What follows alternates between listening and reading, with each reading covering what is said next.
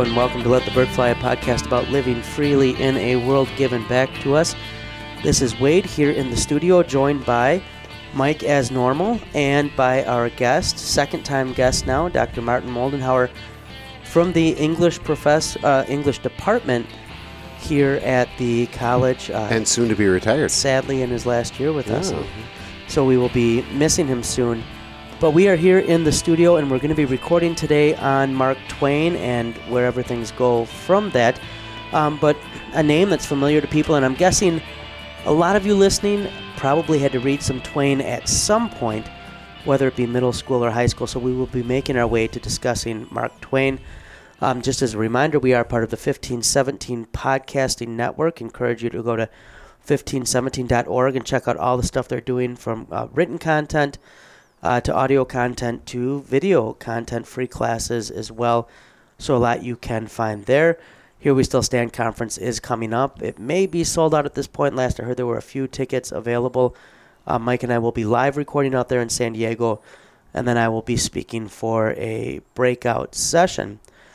Um, but lest I make the intro too long, Mike, why don't you go ahead and get us our disclaimer, and we'll make our way into the free for all. This show doesn't speak for our churches or church bodies or our employers. To be honest, much of the time it probably doesn't speak for us. We will be thinking out loud a lot. So approach what you hear with a healthy skepticism. Because, well, as a responsible resident of planet Earth, that's probably what you should generally do with almost everything. If you find yourself getting too worked up, tune out, look around, and realize you were just listening to a podcast. That's right, a podcast. So go live free, friends, and don't let us get in the way.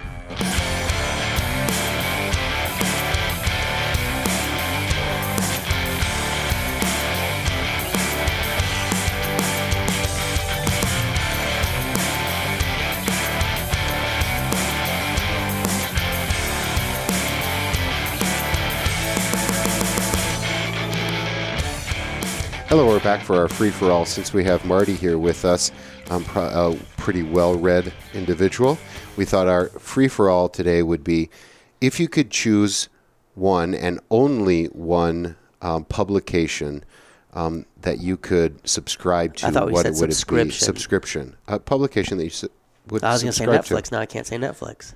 Oh, well, that was dumb. That's not. That was not. I know the, it was going to be a joke, but Well, now it's over. I know. Okay. So, um, It's out of my written system. publication, but it could be online, I suppose. Um, so we're talking newspaper, we're talking magazine, A periodical we're or journal, yeah. something like that. Like, if you could only have one, what would it be? So, Wade, we're going to start with you. What would it be? Um, I would, I as far as favorite um, subscription, probably as far as the one I enjoy the most would probably be. We talked about this a couple episodes, but probably the Atlantic. I enjoy the Atlantic, a lot of the articles, and there's a variety in there. But the more I thought about it, I thought i maybe daily would be the way to go because I'd want to get news, right? So if we're including newspapers in this as a subscription, um, although I suppose I could get news from other uh, type of mediums, um, I would probably go New York Times or Wall Street Journal, and I would say uh, probably New York Times. Uh, That's just a print newspaper. yeah, but I get it. I get it online through the. We get the educators discount, so I no, get the. no pictures, Wade. Yeah, that, that's true. Um, but I, I tend to I get the Times, the Wall Street Journal, and the Washington Post, and I think the one I tend to probably enjoy the most because of the variety of stuff it covers would probably be the Times, because the Wall Street Journal I just end up skipping past all the business stuff, and the Post is depressing with the politics. Yeah. So, I, you know, I used to get The Economist, but I think I got bored with. It, it, well, it's more business stuff Right. and that, and and I did like the. What I liked about The Economist is that they broke it up, broke the world up in regions. So tell me something quickly about Asia. Tell me something quickly about the continent, about England or whatever. But I kind of. I don't know. It just the writing was not engaging like the Atlantic or maybe the New York Times. Um, if I had to go magazine, it'd be Atlantic, and I think if I had to go journal, as much as I would say Logia, since I'm an editor for them, I would probably go uh, Lutheran Quarterly. You know what I used to like a lot, and me and I've heard they've gotten better, so maybe I should pick it up again as First Things. Yeah, I'm not a big fan. You're not a big fan. I think They've you gone- would have they've been gone full culture war. Back in the day, I back in the day. enjoyed- You would have been, and I don't know this for sure, but maybe have gotten a little bit better. But you're thinking not. I think they've gone full culture war. Yeah, a little bit too much. Yeah. Um, but real thoughtful stuff with Neuhaus. I mean, that I think that was. I used to for a while get like every Lutheran thing. Like that was I'm going to be a good Lutheran pastor and know what's going on. So like Lutheran Forum, I used to enjoy quite a bit.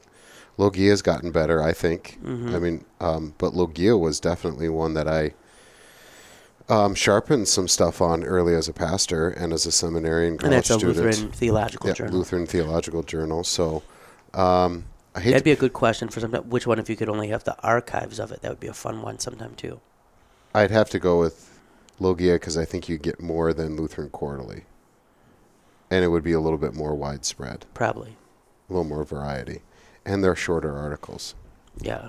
but we're both going in discipline now, so I know that's true. Um, boy, that's just a tough one. Um, I had not really settled on one. I mean, you and I both like the Atlantic because I like the lo- the. It's not long form, but there's more long form essays in there than there are other journals.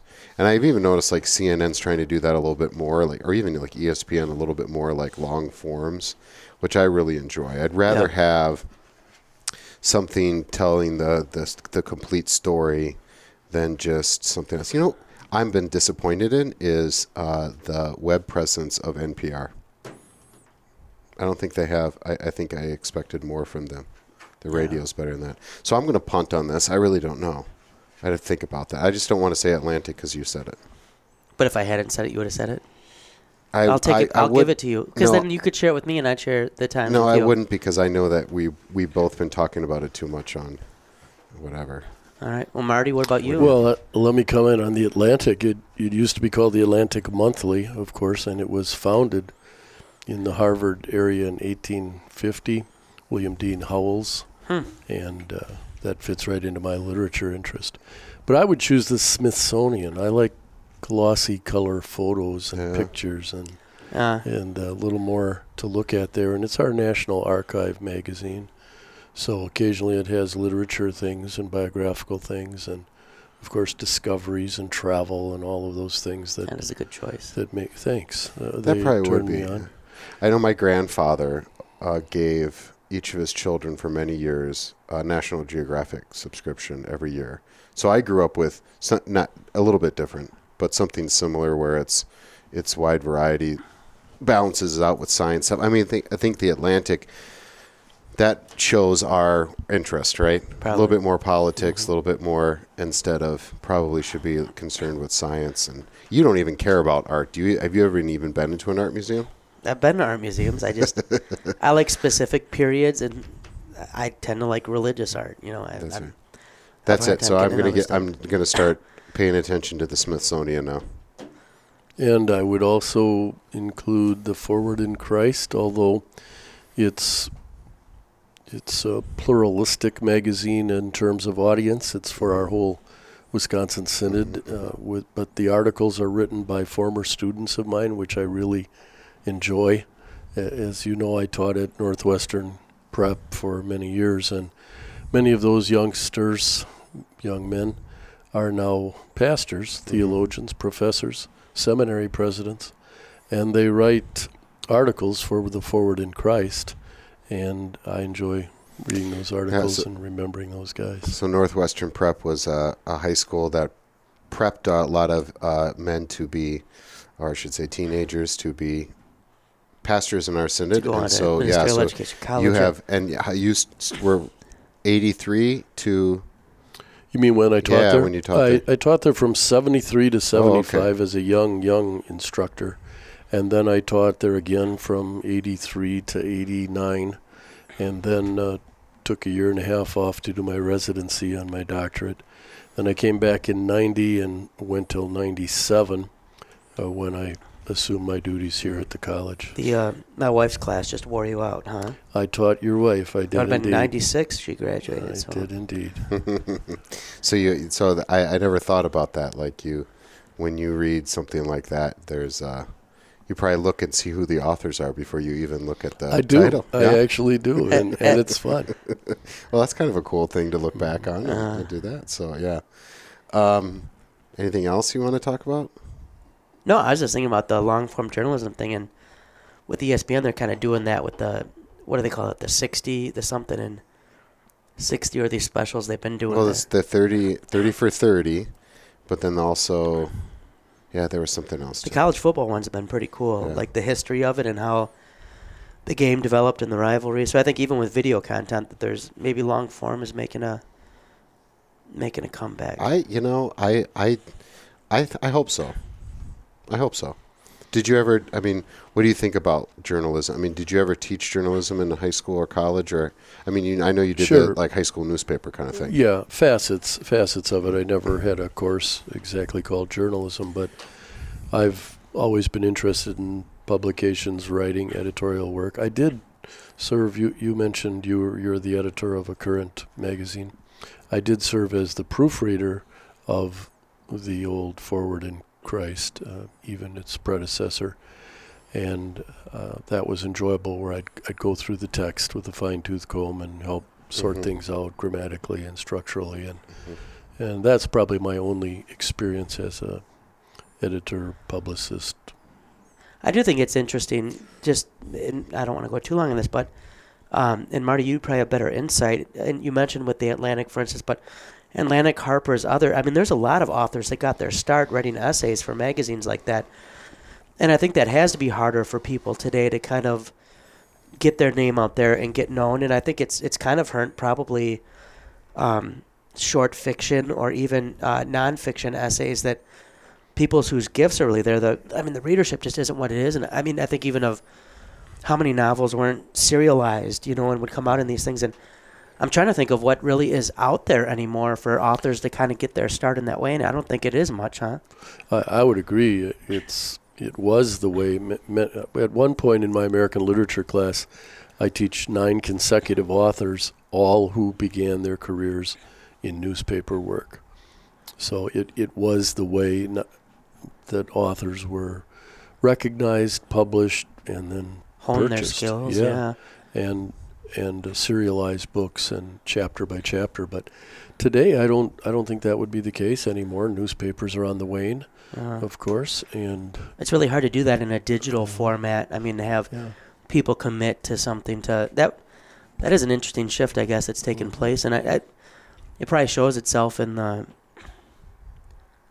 you know, the kind of maybe what becomes popular now, and and the kind of market you're able to reach with with with works. And I think they're more self-published authors today too. It's Mhm. not too hard to grab yourself a manuscript and some kind of a publishing aspect and put your books out there. it's been democratized.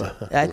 I do think you lose something Good. with that, with the, um, you know, having skilled editors who can recognize talent and also, um, you know, work with someone to kind of uh, mold their uh, their work to the medium or to the, the format and the audience. Um, I mean, I, I- we probably lose something in our literacy and our writing by not having that anymore. It, it uh, you know, we always think of the writers, but more and more, and you look back and you go, a lot of them really had solid relationships with very gifted editors and well, and I, um, you know, I, I just there's there's probably not nearly as much of that influence anymore. You know, this stuff just it's there and it's out, and the need to get it out quickly probably too. So No, but I think to the original point that seeing more and more of that, even in something like, I don't want to say trivial, but it's trivial sports, right? That there are these long, long form kind of things that do, you know, for Mark Twain, uh, you know, a nice segue is he did that too, right? And then there would be stories that would be, uh, like I said, serialized, and and they can then turn into a Uh. book, not just the author's skill, but well, and shoot, even The actual- I mean, yeah. was writing for newspapers in in Copenhagen, you know, and I always wanted to be a journalist. I don't think I would have the chops for it, but I wouldn't. uh, I don't know that I would have been a good journalist, but I, uh, I would have liked doing like a where David Foster Wallace did stuff, and you kind of just write about whatever you want. You use it as a springboard. but that's someone else who got known for writing his essays, and then uh, You his novels mentioned came later. Twain, and of course that's my topic to sit here. But the book Prince and the Pauper was written chapter by chapter for Twain to read to his three daughters. Oh, really? Yeah, and then it eventually morphed into a, a book. But that's what he did it for, is to each week read a new chapter, and he wrote, he wrote a chapter and then Huh. read it to them. Hmm. The Prince and the Pauper is that little idealization of two boys who look alike, and one is the heir apparent to the throne, and another is a beggar boy in the streets, and they Mhm. switch places. Huh. Yeah. That would be maybe a, a good topic for an episode in and of itself. Would be kind of the the history of, of print and how people how people consumed media, and then how um, you know that has shifted and how it's consumed today. Because I, I think part of it with um, you know long form stuff is just the the way people are getting their contact with text just isn't the same, and the no Well, one's gonna go to a Twitter if you you know you see a story on Twitter, you click on the link and you go, and if you have to scroll too long, like you do the initial Mhm. scroll, and you're like, I don't know, do I want to invest in this? You know, but But it's almost always worth it if you do. I mean, I found that uh, the writing that I've seen right now, I've been surprised that was good. uh, You know, it's just there's not the, I think the challenge is there's not the financial support for it now. With Sure, sure. I mean, speaking of subscription, so subscribe to something good, people. Maybe that should be the encouragement. Subscribe Yeah. to Yeah. Something good. Support good writing. Yeah. I don't. I should probably not get us off topic more. That's right. we can that's get right. talking some Twain, huh? We have an hour, don't we, guys? We got plenty of time. Yeah, as long as we Very much. want. Caleb Keith will just remind us that an hour is ideal. so Well, I think that's I, this is a good free for all topic because this this is part of Twain's world, right? Long Oh, form, yeah. and then getting into um, writing books and how does one become an author, right? I mean, there, there's a whole lot of things, and uh, of course, we could talk hours and hours and hours. You could talk hours and hours and hours on Twain. Um, so we'll we'll have to we'll have to narrow it down sometime, but we'll see. It'll be fun to see where it goes. So we'll be back with our main topic.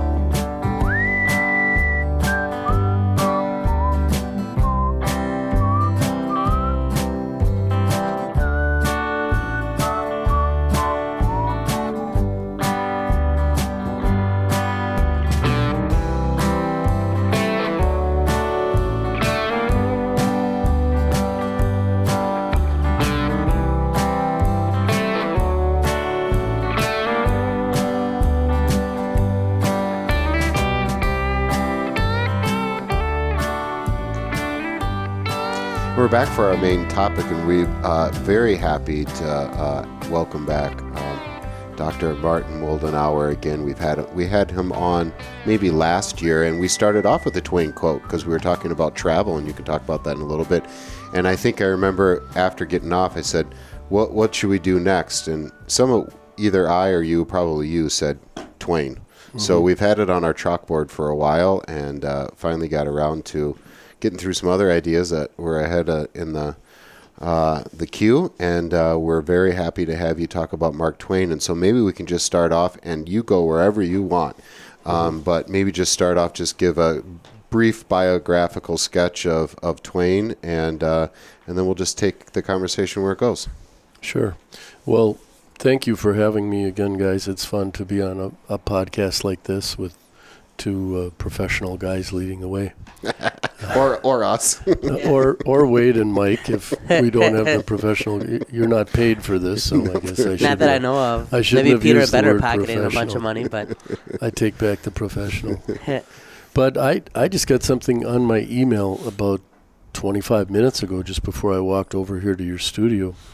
It came from a financial company. You were talking about your interests in economics, business, weekly, and so forth. And, and they're talking about October being a speculative month in the stock market. October oh really?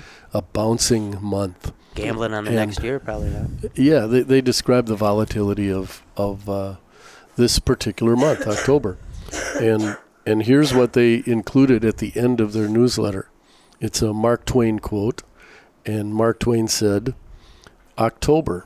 This is one of the peculiarly dangerous months to speculate in stock in stocks." Other months are November, December, January, February, March, April, May, June, July, August, and September. And that's their quote of There the you go. So- So ignore ignore the whole email is what they're saying. Yeah, that's funny. So, so uh, to the audience, uh, beware, buyer beware, That's right. investor beware. But that's that's a good that kind of sums up a little bit of Twain. Just a little Oh. bit of starting off serious and then just a little bit of a jab there, but not too vicious. his wry humor. And guys, you interrupt me as you wish because I can talk about Twain not only all day but but all week. As I look back on, you, you mentioned I'm in the twilight of my career. This is my 47th year of teaching and elementary school, high school, college level. I've probably taught Twain every single one of those years, Oh, wow. every single one of those semesters, and uh, and I'll miss him. But one time I was able to go to Viterbo College in La Crosse, Viterbo University, maybe it's called now, and I saw Hal Holbrook live portraying Mark Twain. He Hmm. wore the the white serge suit and he smoked a cigar on the stage and he adopted Twain Twain's twang. Hmm. Twain had a bit of a twang, and and for about two hours, Hal Holbrook was Mark Twain, and that's so memorable for me. It was probably 20 years or more ago. Hal Holbrook is probably dead by now, or maybe he's still alive, but he was a younger character actor, Mhm. and what a what a pleasure that was to see Mark Twain live. Mark Twain was born in 1835 and died in 1910. But I would call him the first American writer. He, he Americanized the literature. Previous authors like Washington Irving, Nathaniel Hawthorne, even Poe and Melville to a degree were taking their inspiration from Europe. It was the legends and lore of other countries that influenced them. But Twain, born in Missouri, little town of Hannibal on the Mississippi River, and and a traveler all his life. We used him the last time I did a podcast when we talked about his quote, "Travel is fatal to prejudice." Twain uh, came up with over 200 Americanized sayings. In fact, barbed wire is one that comes to mind. He, Twain was the first to Hmm. talk about barbed wire, and lots of little terms like rapscallion and scallywags and things like that were Twainisms, actually. He wasn't very educated officially. He stopped at age 11 when his father died. But here's where it goes back to what we were talking in the free for all. He worked for his brother Orion, 11 years his senior, in the local town newspaper. So little Samuel Clemens, which was his real name, of course, Samuel Langhorne Clemens, was serving as an office boy, an errand boy in a newspaper office, setting up type. And for about six years, seven years, until he was 18 and ran away from home, he was learning how to write, how, learning how to spell, learning language and structure. Really great on the job experience. And then he parted ways with his brother Orion. I'm going to tell some stories that Twain tells. I think that's something the audience might like. He he says his older brother went away from Hannibal for a, a while, a week or two, and and he left young 17-year-old Sam in charge of the newspaper. And he said, "Don't write anything that will get you in trouble." So Sam promptly wrote an editorial about the mayor of the city of Hannibal, suggesting that he should wade out into the Mississippi River and not come back. and and when Twain got back, the mayor was at his office. I'm talking about Orion, his brother. The mayor was at his office saying, "Get rid of that kid. I don't want him working here anymore." So Sam Clemens moved on as age 18 to his wayfaring years, moving eastward, Philadelphia, New York, Boston. We don't know too much about his years between 18 and 21, except that he was growing up and he was working for newspapers, periodicals, magazines, wherever he could find employment. And then the Civil War happened, and Sam joined the Confederacy. He was a Missouri boy, which would be considered a borderline mm-hmm. state. His brother Orion worked for the North and supported Abraham Lincoln politically, personally, and the two boys parted ways. But Sam only spent about three weeks in the Confederate Army before he decided to go AWOL, absent without leave. And uh, he said a guy could get hurt working at this trade, and and uh, that's kind of his sense of humor. Once again, that wry, that wry smile, that inner speech that uh, is humorous. So uh, from there, he decided to go to South America and and raise coffee beans. He had heard about cacao, chocolate, and coffee, and Brazil would be a great place to do that. So he took a riverboat down the Mississippi River, a big old paddle wheeler with the steam powered engines and and the smokestacks, three stories high. And he got to New Orleans and decided, I don't want to go to South America. I want to be a riverboat pilot. So from about 1855 to 1860, he served as a riverboat cub apprentice and then a riverboat pilot. I have a book that suggests he steered and maneuvered about 13 steamships up and down the Mississippi River, Hmm. earned more money than the President of the United States, smoked a corn, corn cob pipe, had red hair and flaming red mustache, wore a blue captain's jacket with brass buttons, entertained the ladies and men that he would meet. Guys, I'm I'm rolling here. I like it. It's good. It's good. interrupt me, Keep going. No. uh, any old time, but but then he, he came to the Civil War, which broke out in 1861, and this is how he describes it. He was up on the Texas deck, the top deck, and he was steering the steamship up the Mississippi River, and he said a cannonball flew over the the bow of the boat. He didn't think anything of it. He just kept on going. Another cannonball, a little bit closer this time, he slowed up. The third cannonball, as Twain describes it, crashed through the door and rolled to a stop at his feet. And he figured he better heave ho and pull the pull the ship over to the shore. That was the end of riverboat traffic for four years. Hmm. The Civil War would have put cannonballs right through the sides Sure. of of any passenger ship or any cargo ship. So uh, what to do now? It's 1865 and he doesn't have employment. He hooked up with his long estranged brother Orion. That's just like the constellation O R I O N Orion. And Orion had received a political post from the President of the United States. That would be Abraham Lincoln, folks.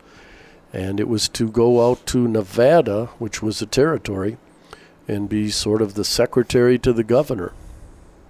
So Orion said to his younger brother Sam, Come on along, and we'll go out to Nevada. So they took off from St. Louis, heading west, as many people did during those days, westward ho, and go west, young man, and all of that uh, by stagecoach and horses, watching buffalo and fighting Indians from time to time.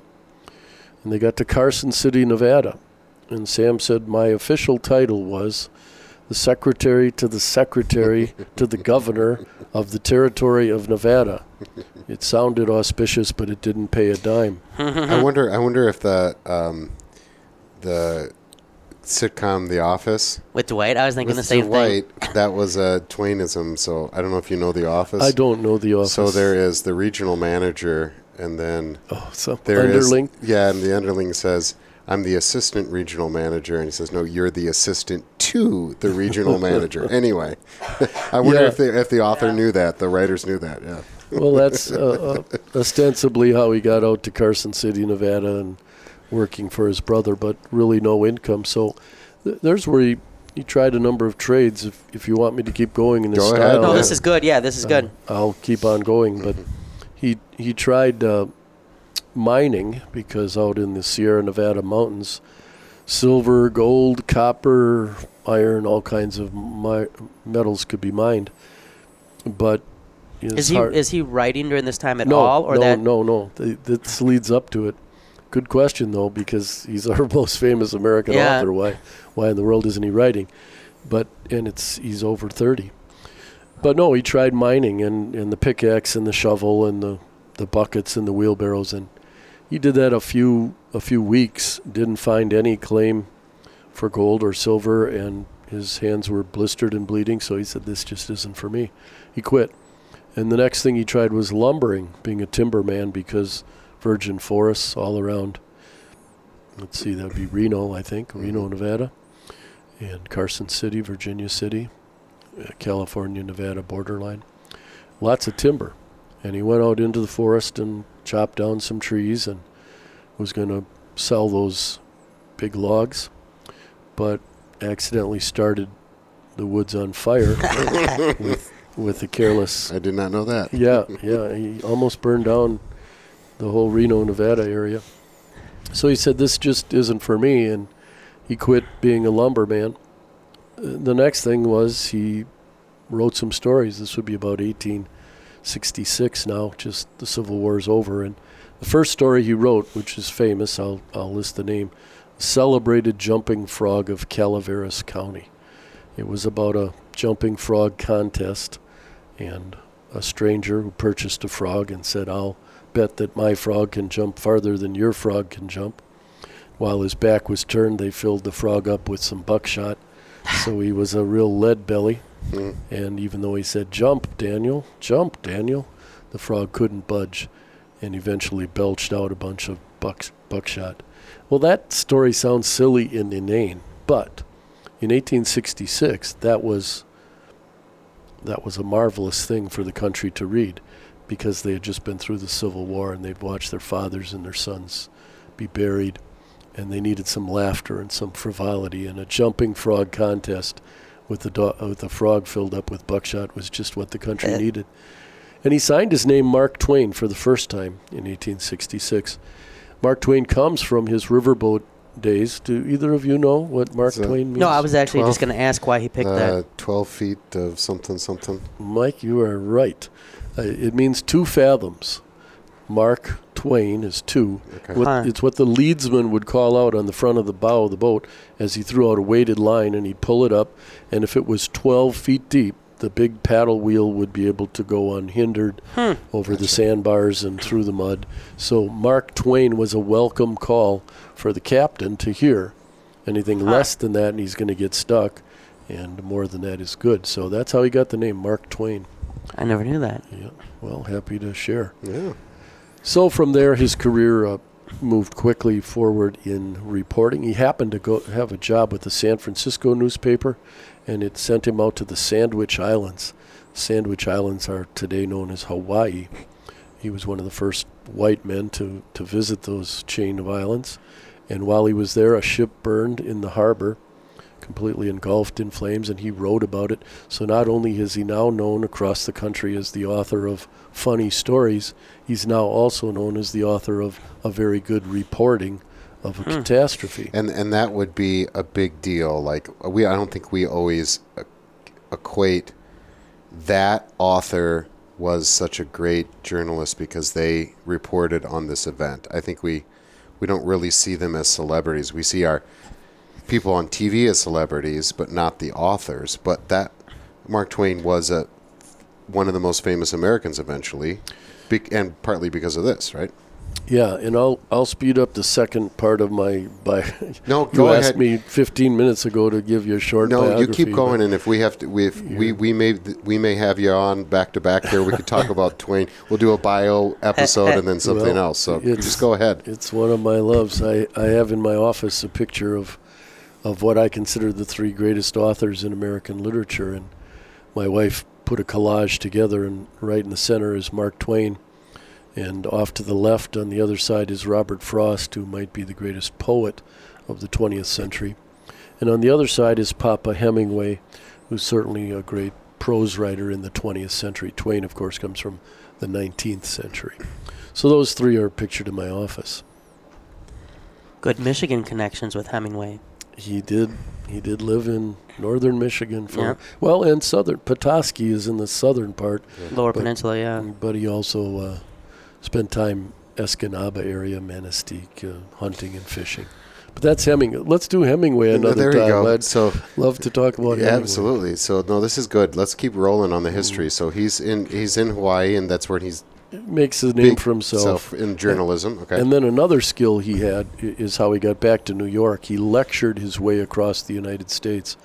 People's coming to an auditorium, paying a quarter or 50 cents to hear this guy talk Which was a pretty things. common thing at the time that, you know, lecture halls being a, a, an important was a- community gathering places is how, It was entertainment. yeah. They didn't have movie theaters and, and all that. So Mhm. he lectured his way back to New York, and then he procured the real assignment he was looking for, and that was 1869 now. Uh, his first opportunity to travel by boat to Europe. And that had not existed at all during the Civil War. Again, sitting duck targets for people on the other side. So uh, he, he boarded a tourist ship born for, bound for Greece, Italy, Northern Africa, the Holy Land, Palestine, Turkey. And he was to be the correspondent on board this early cruise ship. It's, it's what it was, steamship, so Hmm. it was able to, to fight the wind and not be a sailing vessel. His roommate on that several months long trip, talk about cruise ships now for five days, this was Mm. for months, was a guy by the name of Charles Langdon. Charles Langdon was his roommate. And in 1869, Twain would have been in his early 30s, 34. He saw a picture of Charles Langdon's sister on his bureau in the stateroom that they shared. And he said, Who's that who's that girl? He said, My sister, Olivia Langdon. Twain said to Charles, Is she married? No. Is she available? Well, you can write to her. And that began a 200 letter correspondence between Mark Twain and Olivia Langdon, which resulted in their marriage. 36 years of marriage, four children, three of whom survived to adulthood. One died early. And that's how he met his wife. So, to the younger audience listening, if you have a roommate, ask about their siblings. and, uh, And write a letter, right? Write a letter. you may find yourself married. and there's a, a lot I could tell you about that relationship too, but let's keep moving ahead to, to his writing career. So, Well, and maybe just a little bit. Um, sure.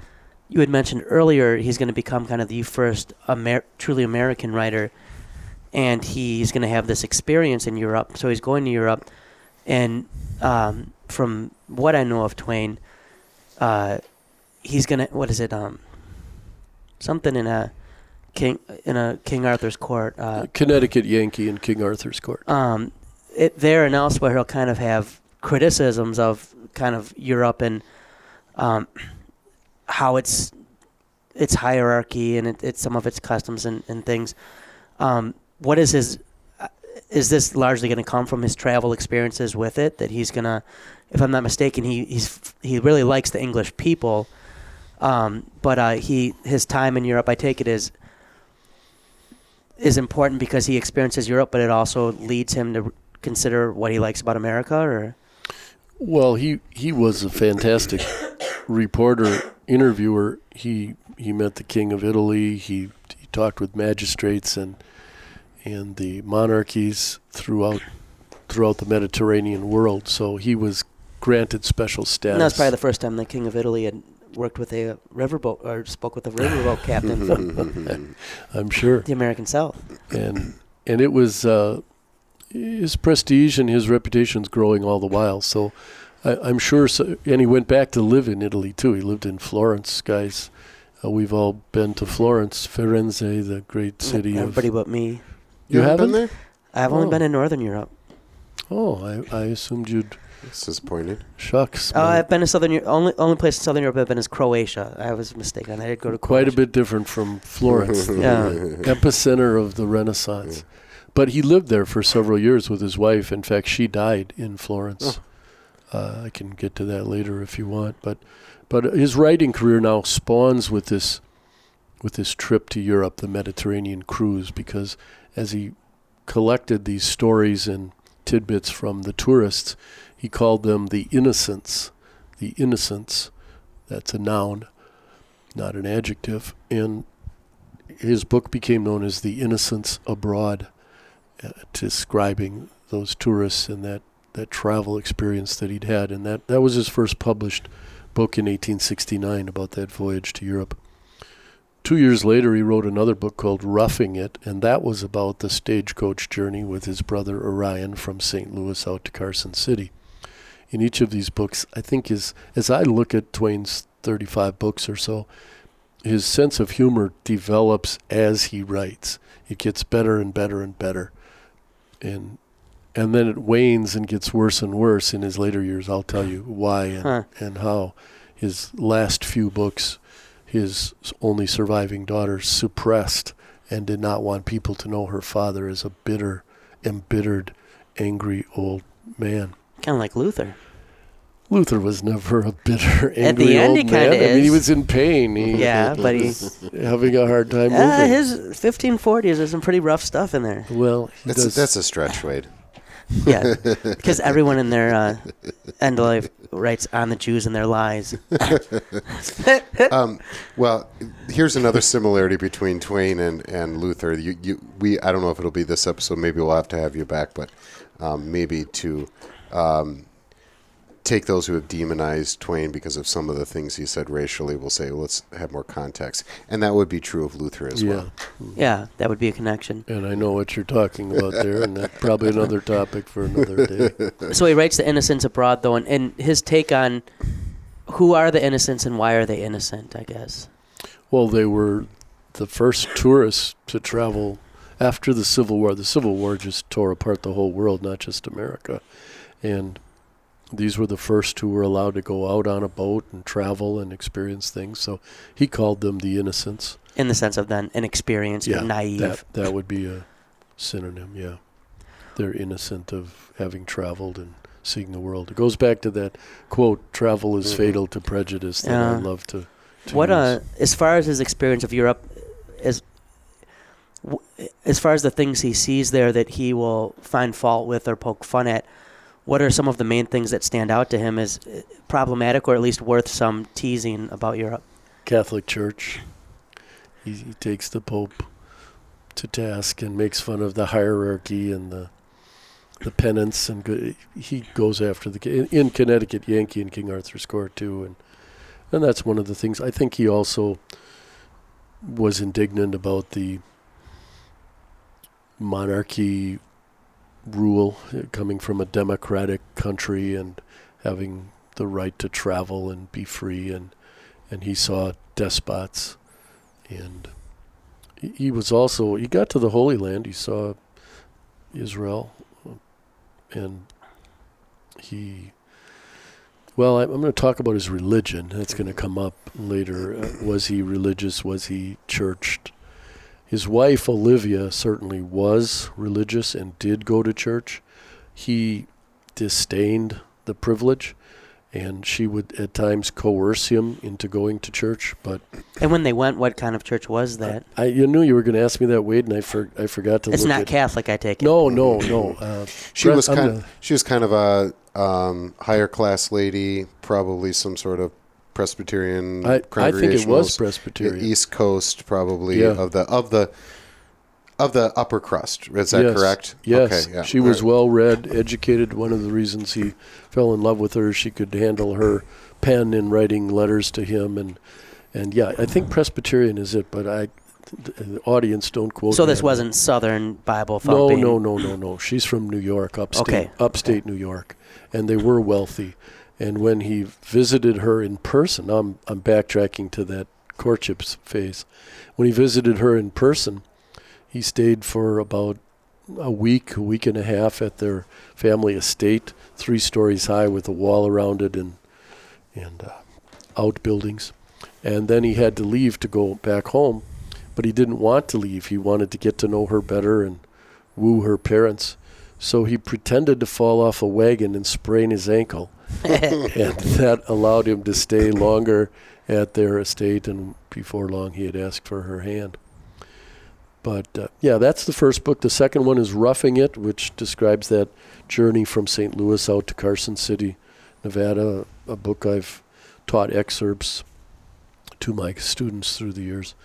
And then uh, 1876 comes the big one, uh, Tom Sawyer, The Adventures of Tom Sawyer, which probably captures two bona fide American heroic boys better than any other author. I think Tom Sawyer and Huck Finn are the epitome of American adolescence in the 1800s. And their statue, which still resides in Hannibal, is probably the most famous literary statue that I could think of. Hmm. Tom Sawyer, Huck Finn, there they are. huh And of course, they're based on his own life. He he is Tom Sawyer, and Huck Finn is Tom Blankenship, who was the son of the town drunk in Hannibal. For real, there really was a Tom Blankenship who Huh. becomes Huck Finn, and Samuel Langhorne Clemens becomes Tom Sawyer. Those those are the two who cause all the hijinks, skip school, attack Sunday school parties, go swimming in the lake, explore the caves, all of the things that Tom Sawyer show off for the girls. So maybe two things then that would be of interest, and you, you said we'd be getting to them, and maybe they'd come up well here. Is you talk about Twain as being, you know, kind of the American author. He kind of gets things going, um, and I think you know that's you see that in so many fields that America for a long time is imitating Europe and not kind of doing its own thing, and so this will be an important development.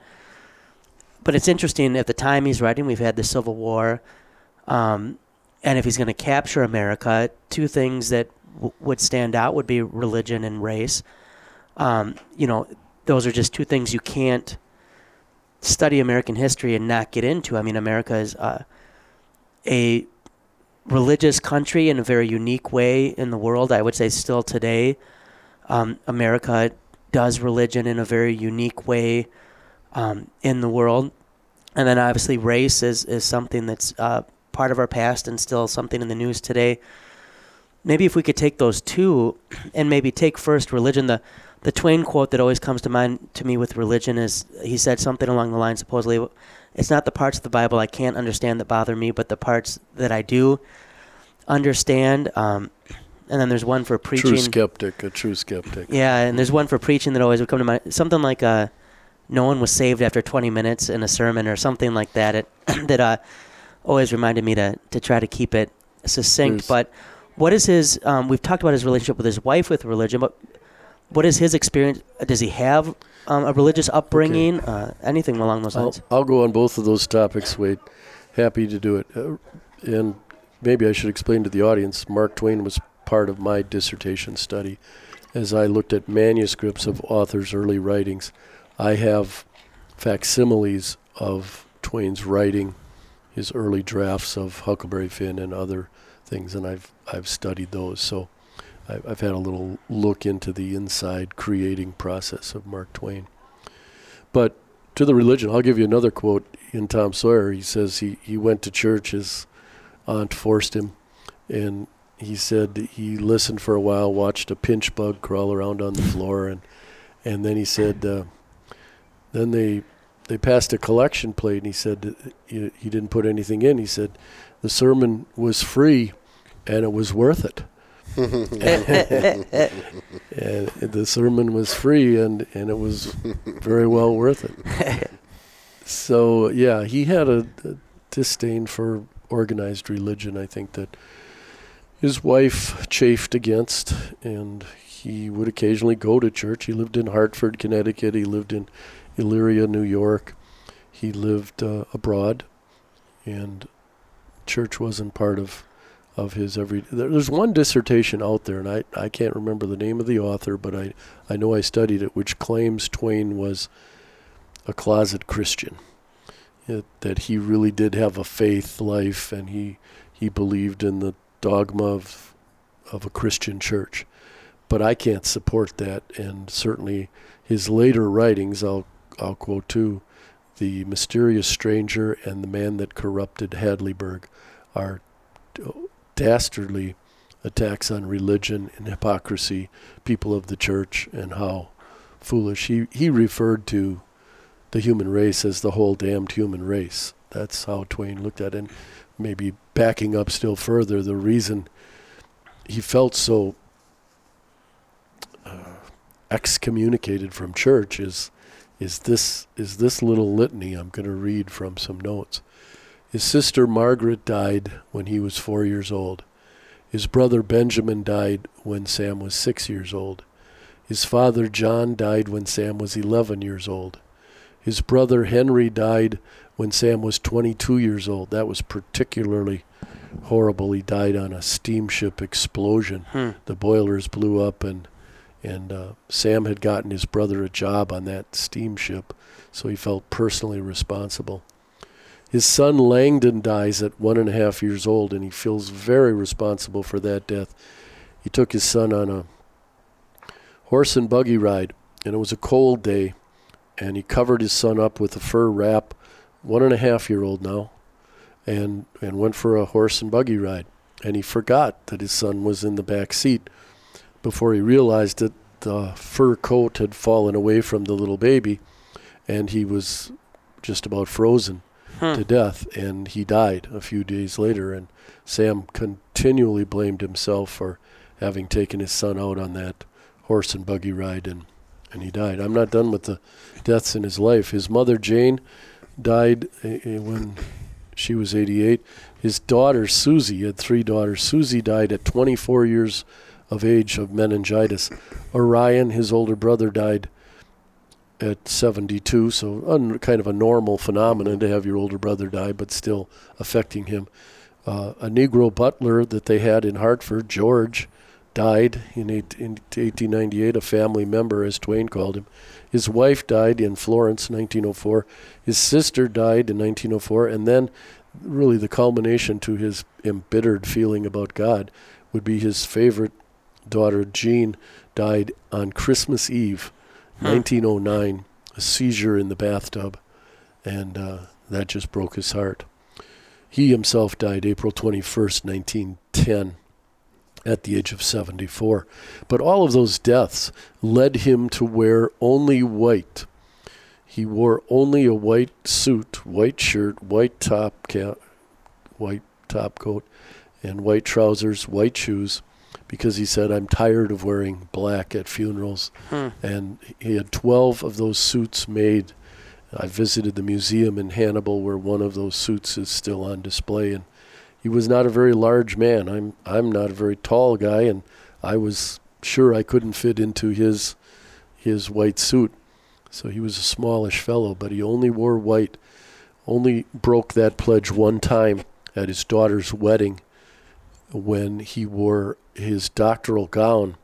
Now, Twain did not have a PhD and he was not a doctor of anything, but he had been awarded numerous honorary degrees. And at one juncture, they gave him a, a gown, doctoral gown. So he wore that for her wedding, but that's the only time he ever wore a Hmm. dark colored piece of clothing after all of these deaths that I just mentioned. So, Wade, bring me back here. It was. Uh, So with the, so his experience with religion. So there's a, an uh, an anger maybe towards God in general. Does in his childhood is is he have any exposure to religion that that fuels any of this, or or is he really unchurched until he meets his wife? No, Sunday school and church. His his mother made him go, and that that reflects in Tom Sawyer and Huck Finn. How the boys would skip out of church or go swimming instead of Sunday school, or they'd attack Sunday school picnics as though they were pirates swooping in on the kids to make them cry. Yeah, he had church. He was churched as a boy, but I'm pretty sure it faded out of his existence as a as a man. And then the the second part would be kind of Twain and race, and I think it you know it's interesting whenever that comes up because there's we we live in an age that's especially gifted at anachronism, and uh, reading our values or our ways of speaking uh, into the past, and we can do that with all sorts of ages of history, and one of the things that will inevitably come up, for instance, is you'll hear about schools where they're not going to read Huck Finn because of um, what now would be considered a racial slur. But as, um, I mean, we even think of with the Bible, you read the Old Testament and you go, well, why did God permit that or allow that? And you go, well, because he was dealing with ancient Near Eastern people who were known to be extremely brutal and um, were in cultures that had plenty of rough edges. And so race is something that, Tw- that Twain um, cognizantly is going to take on and discuss. Um, but he's going to have to do it for his audience in, in ways that they can express. And um, if you can do that well, you have to do it with a, a realism um, that people of that time would have recognized. And so I think um, Huck Finn especially provides a interesting kind of test case or um, uh, you know case study of how we can read back into those ages and sometimes miss what the author was doing because we'll latch on to um, language or terms or approaches that maybe are not as I mean, it's not how we would handle them or write the write. It's not the language we would use today. But maybe a little bit on uh, Twain is um, and race because race and religion is caught up in the American persona. Sure, I'll I'll be happy to tackle that one. And as a prelude to that, I would say we English professors would put three American novels at the top of a list of all time, and they would be The Scarlet Letter by Nathaniel Hawthorne, Moby Dick by Herman Melville, and The Adventures of Huckleberry Finn by Mark Twain. Those triumvirate of books would be top ranked. Uh, others you could fall in line Great Gatsby, Sun Also Rises, The Old Man in the Sea, The Red Badge of Courage. I'm just listing other Grapes of Wrath by Steinbeck, Sound and the Fury by Faulkner. But getting back to Huckleberry Finn, Wade, and and um, I've got a pretty good insight on this because I studied the manuscripts of Huckleberry Finn. I was fortunate to be able to obtain photocopies of Twain's own longhand handwriting. He wrote on yellow legal pads, and uh, as I studied it, I got to be pretty familiar with his handwriting. And he copiously and carefully corrected dialects and accents. At one point, he writes the word ain't, A I N apostrophe T, crosses it off and writes above it haint, H A I N apostrophe T. So even the al- almost unaspirated H Mm-hmm. is something he picks up on in the preface to Huckleberry Finn. He says these are nine different kinds of dialects, and I'm using the backwoods Arkansas dialect and the and the Missouri dialect. And And southern- notoriously hard to a put in onto paper, transliterated. I don't know how you would say that, but then also to get it right. capture Yeah. the, the Right. Yeah. ear when your sound. when your colleague Rebecca was on, she was talking about the difficulty of dialect and how. Well, she, and here's another one. Besides ain't and haint, and and he does this. He he does it authentically. He changes the ain't and the haint depending on who's talking, and he he goes back over that careful manuscript to make sure it's authentic. Mhm. Another one is cigar, a big old Cuban cigar that you'd smoke. He doesn't say Cuban. I said Cuban, and in some places he'll write cigar, S E E G A R, cigar. In that's how other my grandpa said it. cigar. Yeah, give me a cigar. Mhm. In other places, C I G A R, the way it's spelled. And in another another instance, uh, his wife Olivia, who whom he called Livy, uh, was his proofreader, sort of quasi editor, and he wrote into the manuscript of Huck Finn, carpet bag. She crossed it off and wrote above above it luggage, because in the 1870s and 80s, the word carpet bag would have brought fire to the eyes and the belly of all Southerners, Mhm. since carpetbaggers were Northern people who went Hmm. to the South to plunder and plague them with the remnants of the Civil War. So, carpetbag, Livy expunges from the text. We're not going to talk about carpetbag.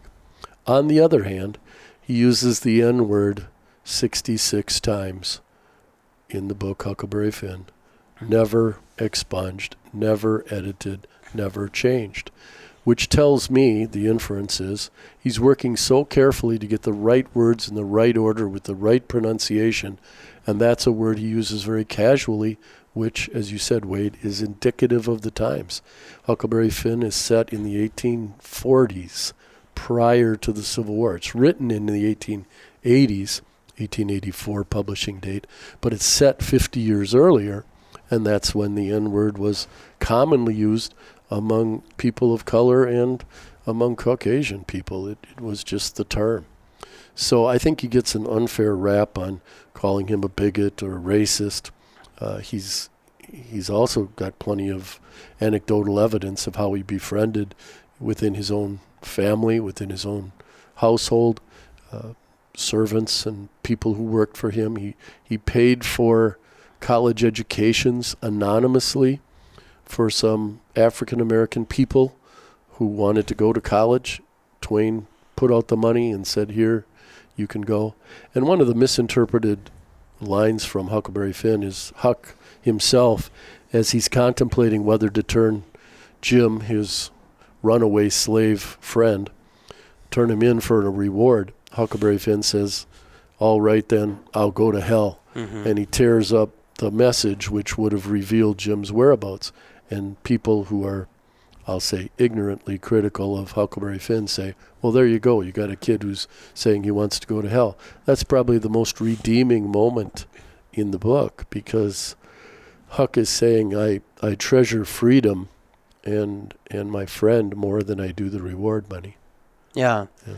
Um, and I, I mean that is it's a powerful scene, and I think there's a lot of connections there with Mike and I were just talking about Christian freedom, and you know that you're willing to venture all for your neighbor, uh, which is what Huck is doing. What um, I guess just a couple things as we so we don't go too long, uh, and we can probably pick up with another episode at some point.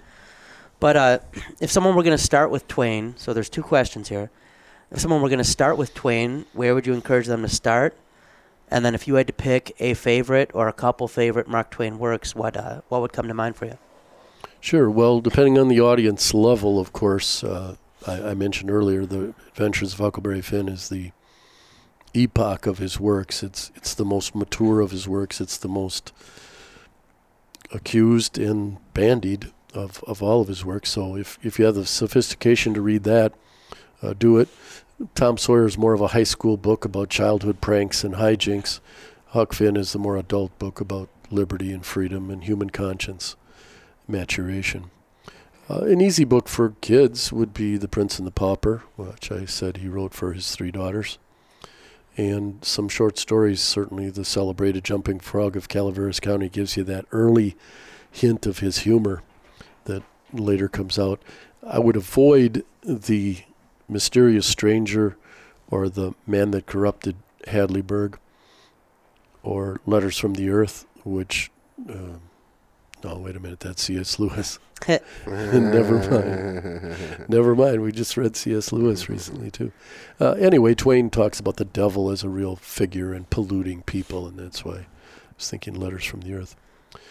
But uh, Wade, my favorite, I've taught Huck Finn so many times that it, it seems like my favorite, but and, and every time you teach a classic, you find new things when you teach it again and again. That's, of course, true of you theologians, too.